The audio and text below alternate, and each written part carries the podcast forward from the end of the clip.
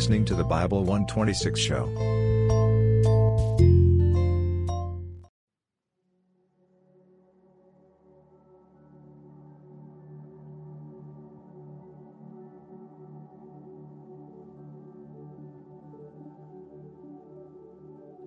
Spiritual disciplines.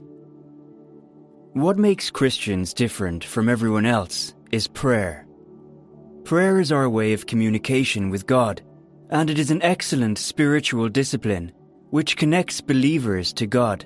Prayers keep believers relevant. But how do we pray? The disciples had to ask the Lord Jesus to teach them to pray, according to Luke 11, verse 1. His disciples said to him, Lord, teach us to pray. They were taught the Lord's Prayer, or the model of prayer, of how believers ought to pray. Now, when we pray, we need to start by acknowledging who God is. The Bible teaches in Psalm 100, verse 4, that enter into his gates with thanksgiving, and into his courts with praise. Be thankful to him, and bless his name. From there, we move on to confession.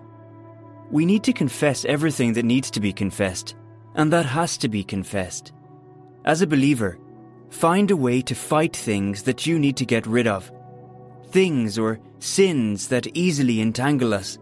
As Paul puts it in Hebrews 12, verse 1, which says, Let us lay aside every weight and the sin which so easily entangles us, and let us run with endurance the race that is set before us.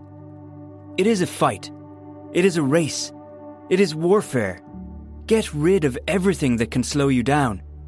Quickly cleanse yourself through confession and the Word of God. Because the Word is like water to your spirit, according to Ephesians 5, verse 26, that he might sanctify and cleanse her with the washing of water by the Word. Reading the Word of God cleanses us and it washes us as well. So, whatever sin that may be in your life, it has to be confessed and gotten rid of. It may be anger, bitterness, unforgiveness, whatever it is. Get rid of it and make sure there is nothing blocking the pipeline. Do all it takes to be in right standing with God.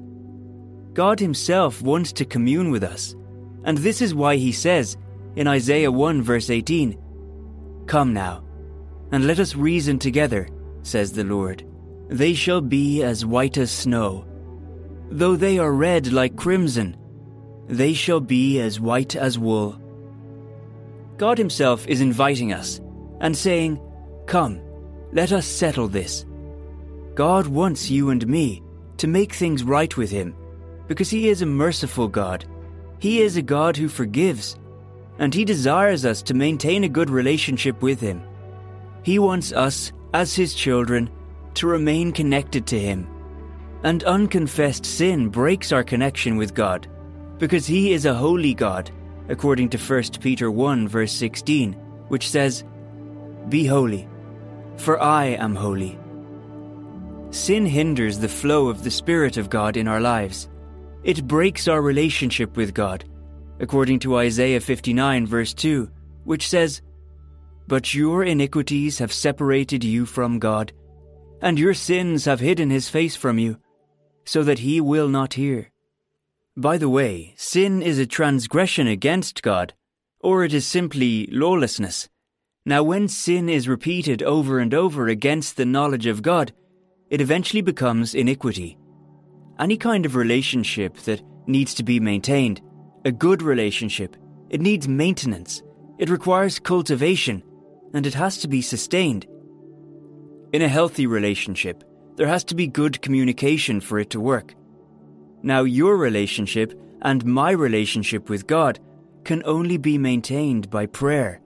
It is cultivated and deepened in prayer. It is watered, nourished, and fed by prayer. Your relationship has got to be founded on a good foundation. It has to be founded on prayer and on a clean and a purged life, or a purged heart, with no hidden things or unconfessed sin. Psalms 51, verse 7 says, Purge me with hyssop, and I shall be clean. Wash me, and I shall be whiter than snow.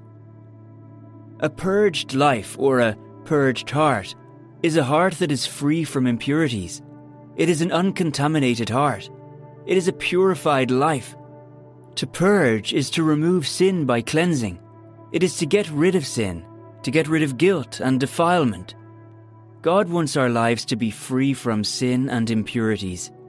And as we go before the Lord, we go to Him as my God and my Lord, my deliverer, my Saviour, my Redeemer, my Father, and the Captain of my salvation.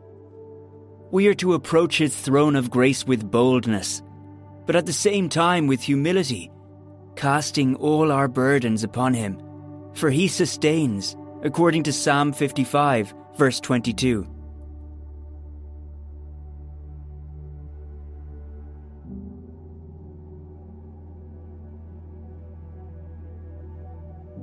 Now, there are three aspects of prayer.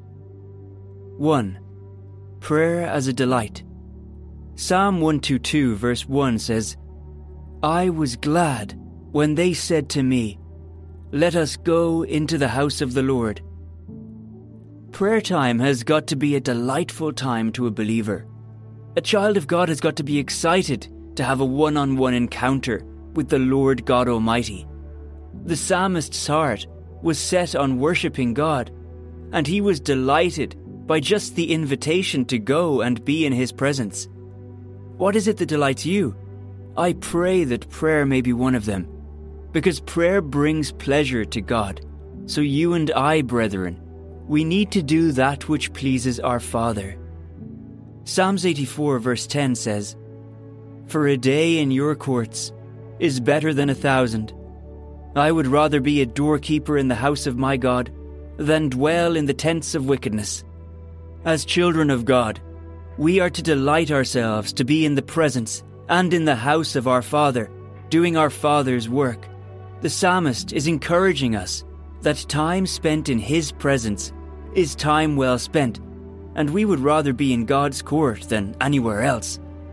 A child of God is to delight himself in being a servant in the house of God, waiting upon God's people. A believer has to delight himself in being a church greeter, a church attendant, or an usher than to hold a prestigious post among the wicked. 2. Prayer as a discipline. Psalm 55, verse 17 says, Evening and morning, and at noon I will pray, and cry aloud, and he shall hear my voice. The psalmist made it a point that three times a day he would pray and call upon God. He found it within his work schedule to accommodate this discipline of prayer and devotion. Prayer is one of the spiritual disciplines of a Christian life.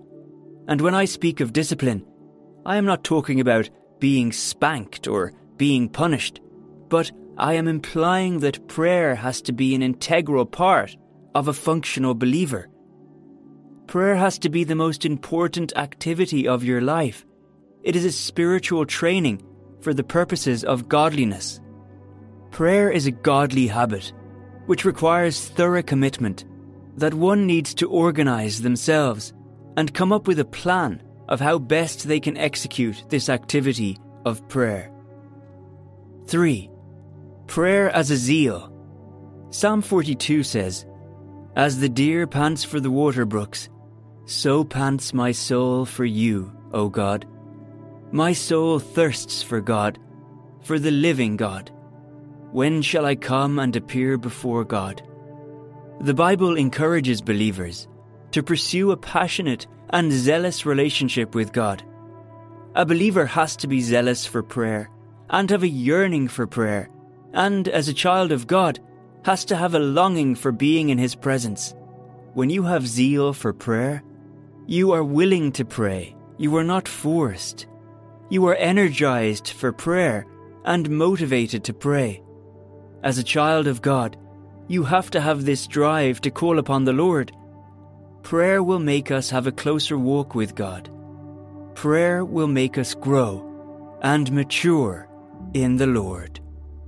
God bless you